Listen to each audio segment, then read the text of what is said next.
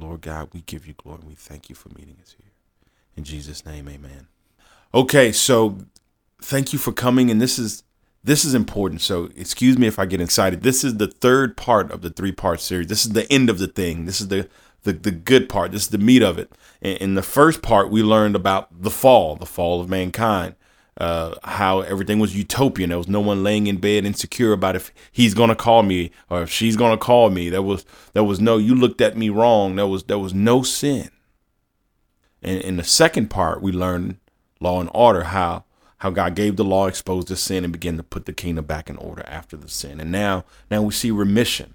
So the order's been set, grace has been given. We're living in a saved status. If you could, if there was a spiritual Facebook, you know how they have that that Johnny is feeling excited, you know, with Sarah. It would, it would be Johnny is saved right now in Jesus Christ, right?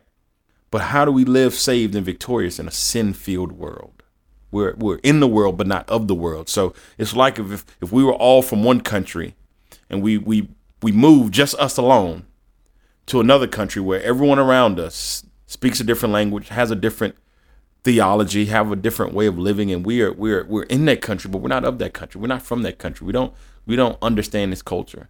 So we're we're living in a world of sin, but we're not of this world of sin. We're we're of Jesus Christ. We're of heaven. We're of God's body. So how do we live as a part of God's body in a world filled with sin? And that the answer is remission. Now, what does that mean? We hear words thrown around, like we we learned about atonement and redemption in Law and Order. So we see these these words thrown around the church: atonement, redemption, grace, repentance, remission.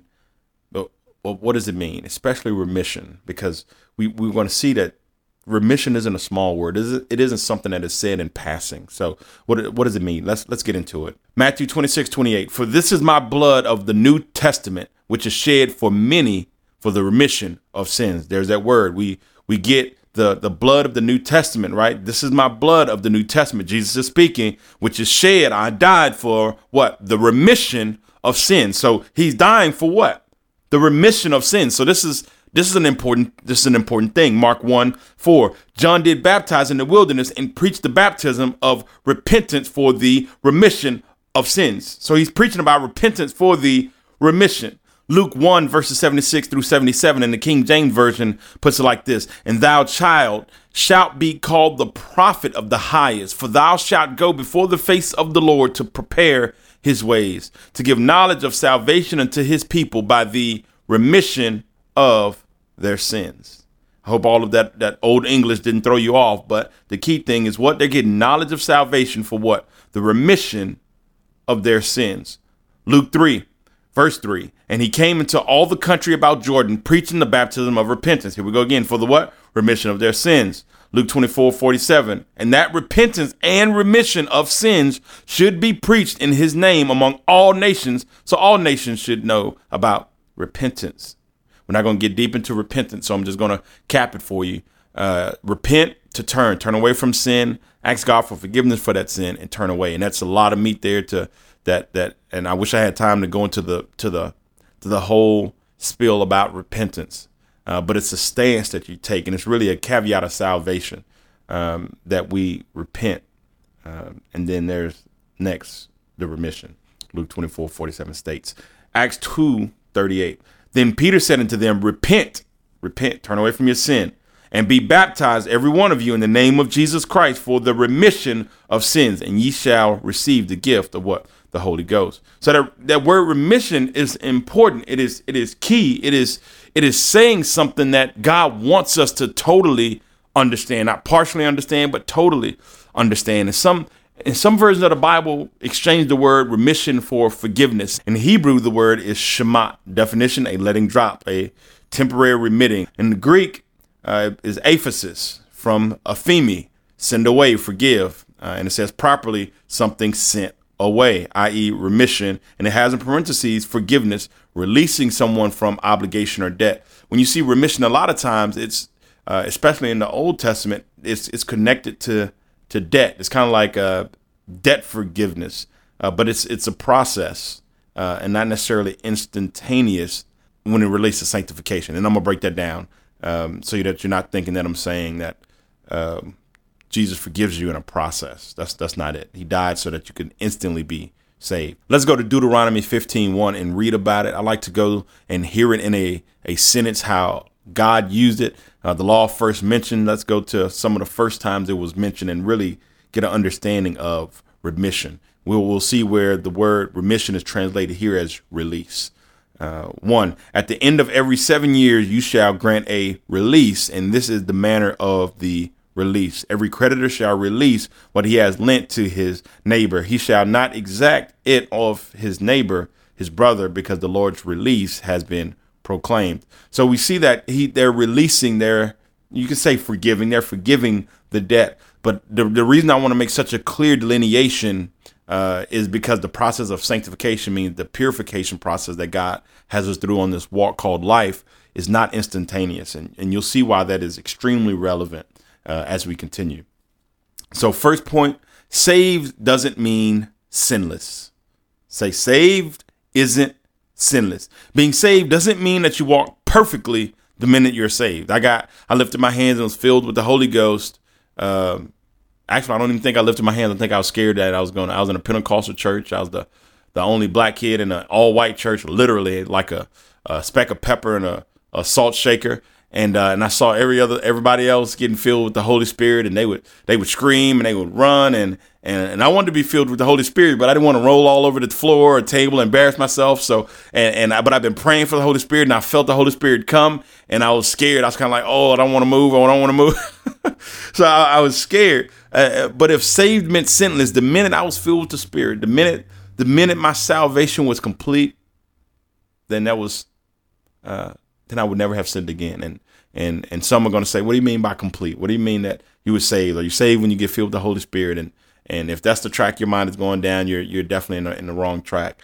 Uh, our salvation is based on what Jesus did at the cross. So let's not let's not don't let your mind wander to it to somewhere that's that's not meant to go. Um, but saved isn't sinless. So when you're, you can be filled with the Holy Spirit, know every Bible verse, but saved doesn't mean sinless. I actually had a friend from Louisiana. I born and raised in Baton Rouge. I moved out to the East Coast. I opened up a recording studio, and he was a Christian, and I flew him in from Louisiana about a year and a half later to work for me as an engineer because he was an engineer, audio engineer, uh, self-taught. And when he came, he lived in he lived at my place. He he hung out with me and and uh, he he he told me that he doesn't even he doesn't even want to go to church anymore. He doesn't want to practice his faith. He doesn't really want anything to do with religion at all. I don't know if he just rejected God or he just didn't want anything to do with religion. And uh, and I asked him why, and he says, well, you know, because he was on fire when I left Baton Rouge, and he lived in Slidell, and he's he says it was because every time I would, you know, walk down the street, I see a pretty girl. If I had an impure thought, I go, "Oh no, I can't, I can't think like that. Oh, I can't. Oh, I shouldn't be thinking that." And he just, he just, you know, crucify himself. Like, oh, he judge himself and be hard, be a harsh judge on himself. And then if he was, you know, if he cut somebody off in traffic or something, he'd be like, "Oh no, I can't believe I did that. I should have been rude. I should have been." And like, can you imagine every moment of every day walking like this? I mean, I totally understand repenting at the end of the day, Lord God, I did these things, but to crucify yourself and to judge yourself and to beat up on yourself every time you have an impure thought, uh, it's not, it's not, I don't believe that's what Jesus intended. He intended it for us to repent and, and have a, a humble spirit, but not necessarily to judge ourselves. He didn't want us to judge other people and definitely not judge ourselves and, and, and let that be uh, manifesting in our minds. So saved isn't sinless, and we're going to track back to how this ties into remission. Next point: know that you will make mistakes. Know this. Know that you will make up, uh, mess up. Uh, John eight seven puts it like this: When they continued asking him, he looked up and said to them, "He who is without sin among you, let him throw the first stone at her." And now, now know this. We we know this. Uh, a lot of us know this uh, this teaching and, and know this account in the Bible where the the lady had had slept around and she wasn't married, and uh, people are coming to stone her. But these aren't just ordinary people. These are the people. These are the watchmen on the wall. These are the the righteous people, for you know, for lack of a better term. This is the church. Now, if the elders of the church are coming to stone her, the, the, the creme de la creme, the righteous people are coming to stone her, and then Jesus tells them that the first one that has not sinned can go ahead and throw. So if the elders of the church, the people that live by the standard, teach the standard, are required to uphold the standard, uh, if if they they have sinned, then we have to know that we're going to sin, just average everyday people. These people walk with Jesus and they sin, man. We're we're probably going to sin too. And I'm not condoning sin. Don't go there. I'm not saying that it's okay to sin. I'm just saying if you do, you do make a mistake, repent for it, but don't be thrown off your horse because you sinned. You will make mistakes. It's bound to happen. Uh, that's why, why. That's why when you see remission, a lot of times you see repent before it. Repent for the remission. Uh, so just know it. Don't don't don't let that be a blow to you, like my friend from Slidell, and cause you to lose your faith because you're not walking perfect. Acknowledge your mistakes um, by having a healthy repentance life. Next point. Acknowledge your mistakes by having a healthy repentance life. Listen, repentance does uh, obviously it's a caveat to salvation, and there's scriptures that say you need to repent, and then we see all of the scriptures that I read uh, opening up that we need to repent, uh, you know, for the remission. So to get the remission that Jesus died for, this is my blood, right, of the new the new covenant. Um, so so to get that that that remission, and, he, and that will shed for the remission. So to get that, we the, the it's saying that we have to repent. So having a healthy repentance life is not just a caveat to being saved and if anyone says that you can be saved without without repenting, then they're they're they're in a far far off place. The Bible even tells that that Jesus did tons and tons of miracles, um, but the people they weren't saved because they didn't repent. Repentance is the caveat for salvation, um, as the scriptures tell us. But it, it's it's so much. It's it's more than that. Also, repentance shows us how much of how much we need a savior, how how wretched we are, and how much we need a savior, and not so that we can beat ourselves up and say I should have been better, but to say, man, God is so good, His Son is so amazing, He is so wonderful that He died for us. Oh God, I thank you. We reverence Him because we realize, Hallelujah, that we we have fallen short because the Bible tells us all have sinned, everyone, all have sinned and fallen short of the glory. And, and it shows us when when we begin to praise and worship, it's like, oh God, you're so awesome. And then we go, oh man, I'm so not. And it keeps us in perspective. It keeps us humble. And, and the Bible tells us that when we're humble, we get exalted. And, and we won't judge also. When we're when we're living in a place where uh, where we're repenting every night. We repent when we, when we make a mistake. So it, it, keeps us. We can't really go judge someone else uh, in the morning, knowing that we've repented for 15 minutes, a half an hour, an hour the night before. I, I, I can't wake up and go judge you knowing that I just I was on my knees begging for grace just moments earlier. It, it keeps a balance. So saved isn't sinless. Know that you will make mistakes. Acknowledge your mistakes by having a healthy repentance life. Uh, and just to nail that point home, Matthew 11 20. Then he began to denounce the cities in which most of his mighty works had been done because they didn't repent. They had enough faith. Uh, remember when, when Jesus went to go go heal, if people didn't, if they didn't have faith, he would he would push them out. And and the people that had the greatest miracles done, he he attributed to their faith. Remember the Roman soldier, the centurion? You know what I'm saying? Man, he he said I hadn't seen such great faith, and he healed his healed his work his his his worker, his servant. So we see that faith is a caveat for miracles, but faith with repentance is the caveat for salvation. Moving on to the next point. I, I don't want to stay there. I could stay there because repentance is, is, is, is, big and it's it's huge and, and it and it breaks our hearts and it's and it's it, in a good way. It keeps us humble and it keeps us knowing that we need Jesus. It's it's it's beautiful. Repentance, when done right, is beautiful. Uh, but this is this is this teaching is about remission. So we're moving on, and, and, the two work hand in hand. We might have to come back and touch on repentance in a in a separate uh, a walk. Okay, next point. Stop lying. You know, repentance only works if we if we allow our hearts to be broken and see our own sin to repent. Uh, a lot of people lie. They and what causes them to lie? Hurt, pride, anger uh, it keeps us from the grace of God. So we have to we have to to not lie to ourselves, to others, to God. And how do we lie to ourselves? Easy. Uh, we tell ourselves, well, what was I supposed to do? Or I didn't know better. Or they deserved it. You didn't see what they did. Or I didn't have a, a good chance as, as other people did. Or it was my environment. Uh, God shouldn't have put me here if he didn't want me to do this. Right? Or, you know, or, or the best yet of all, it was that woman you gave me. right? And we tell that to ourselves. With that woman, you know, we we convince ourselves. So instead of allowing our hearts to be broken, to repentance, we we we allow it to be hardened to a state of rejection of grace. Because when you harden your heart, you reject grace. When you repent, you accept love. It's a they walk hand in hand. So we have to stop lying to other to ourselves. We have to stop lying to others. If you wouldn't have done that, then I wouldn't have done this. If if you had done what you said you were going to do, then I would have done what I said I was going to do. And all of those type of statements, all they're doing is saying that you didn't honor me, so I won't honor God. We have to have character.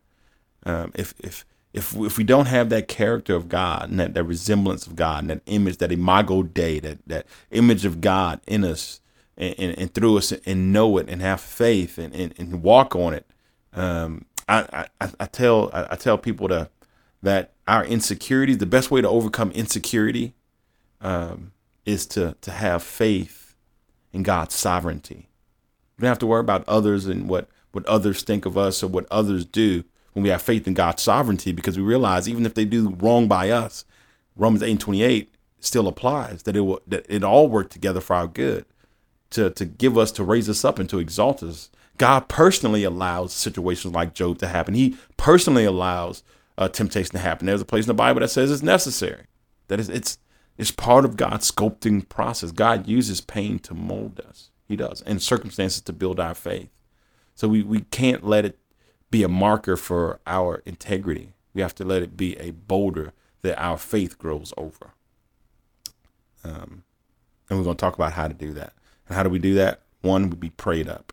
First Thessalonians 5, uh, chapter 5, 16 through 18 says, Rejoice always, pray without ceasing, give thanks in all circumstances, for this is the will of God in Christ Jesus for you. Romans 10, 17 says like this So faith comes from hearing, and hearing through what? The word of God. We need to be prayed up. We need to be uh, uh, just just filled with God, and, and and then we'll we'll stop justifying, we'll stop rationalizing, and we'll start doing. Why? Because the God in us is strong enough. We're not strong enough but but we'll have enough God in us.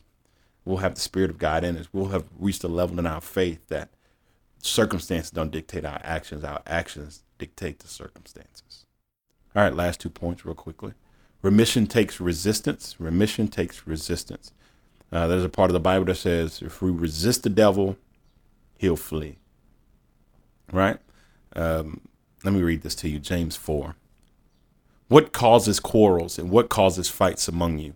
Is it not this, that your passions are at war within you? You desire and do not have, so you murder. You covet and cannot obtain, so you fight and quarrel. You do not have because you do not ask. You ask and do not receive because you ask wrongly to spend it on your passions. You're adulterous people. Do you not know that friendship with the world is enmity with God? Therefore, whoever wishes to be a friend of the world makes himself an enemy of God. Or do you suppose it is to no purpose that the scripture says, He yearns jealously over the spirit that He has made to dwell in us?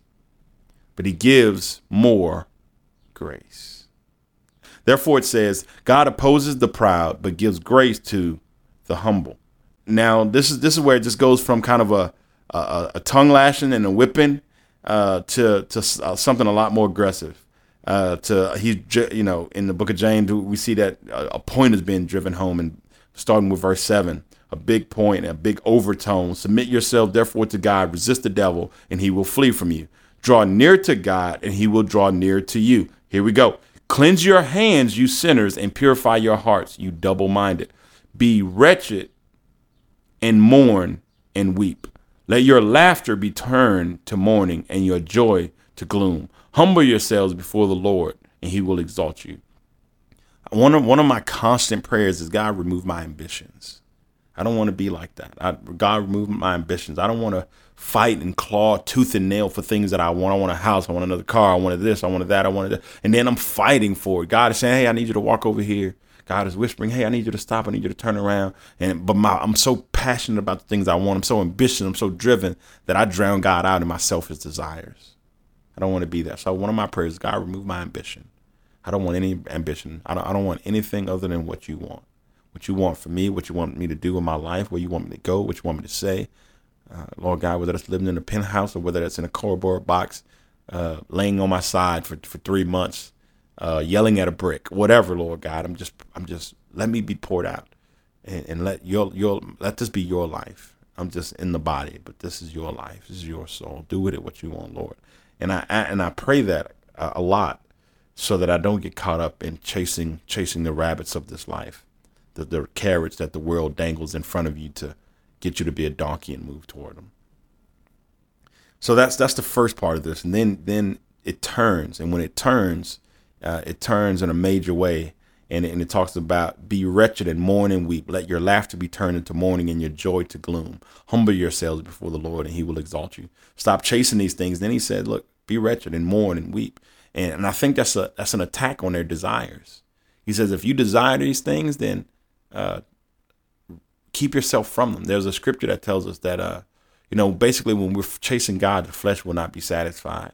And that means that that part of you will be unhappy. If I if if I had a fantasy that I wanted uh, to marry eight women, and if I'm chasing God, then that that fantasy will never come to fruition. So that part of me will mourn, but a greater part of me will, will be glorified. Uh, Jesus puts it like this: He says, "If you if you if you lose your life, you'll gain it. But if you try to gain your life and chase your own ambitions, and you're going to lose it. So let's let's lose our lives for Christ and gain it in heaven." Hebrews 10. Last scripture, and we're done.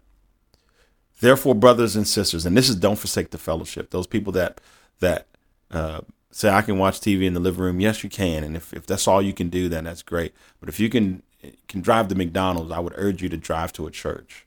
You know, if you can take your kids to Walmart, I would say take them to a church. Some, if they're bad kids, go to one with daycare, you know, and let God deal with them in daycare and deal with you in the service. Well, being God have an understanding. Well, the understanding is I won't watch after your life and you don't have to serve me. Um, that's and and that's that's the word. He says he did many miracles and they didn't repent. They didn't turn away from their sin. They didn't turn away from their mind frame. They didn't come into my house. They didn't read my word. They didn't spend time with me. What kind of God do you think we have? One that doesn't want a relationship with us? Will we date someone that didn't come spend time with us? He's not even saying come spend time with me every day. He just says once a week, come spend time with me. Read your Bibles. Do something that, that forsakes you. Humble yourselves. It makes you better and it serves my purpose. That's what God is saying. That's our relationship. So what what kind of friend would he be? He says he's a friend that sticks closer than a brother. What kind of God would he be if he didn't want a relationship? If you could do whatever you did, that's they, they have these marriages that are like that. And, they, and I have a friend that is in a disastrous marriage, and that's that's what they have. It's called polyamory, and they're married to each other, but they they do things outside of their marriage, if you know what I mean. And it's it's it's terrible. And they drift further apart and, and, and you can see the they try to smile on the outside, but uh, I can see her just getting darker on the inside and unhappy. Um, so what kind of God is that? Well, God, you stay over there. I'm gonna stay over here, and but we're, we're still in a relationship. That's a it's a disastrous road. And uh, God in Hebrews 10, he tells us, you know, don't forsake the fellowship. Don't forsake the assembling of yourselves. Therefore, brothers, starting at 19, Hebrews 10. Therefore, brothers and sisters, since we have confidence to enter the most holy place by the blood of Jesus, by a new and living way opened for us through the curtain, that is his body.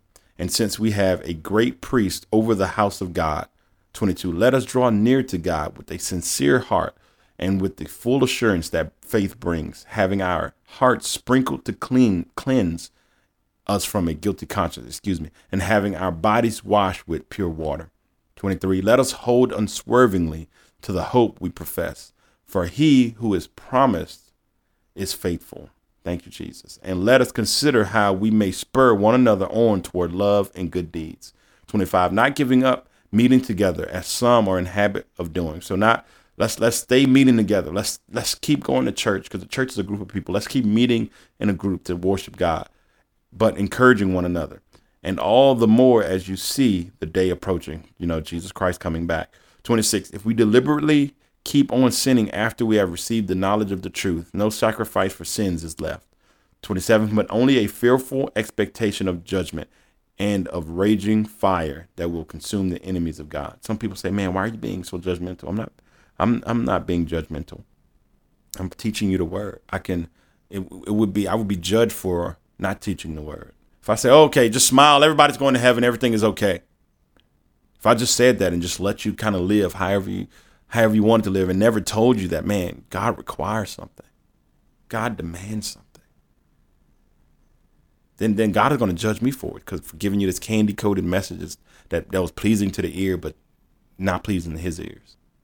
And then it, it goes on. I'm gonna start up at 29. How much more severely do you think someone deserves to be punished who has trampled the Son of God underfoot, who has treated as an unholy thing the blood of the covenant that sanctified them, and who has insulted the Spirit of grace? Let's not reject the law of Moses. Let's let's not uh, stand in God's way. Let's let's continue to assemble, and and all that comes back. And how does it all tie into remission? Because if you look at remission, think about a cancer.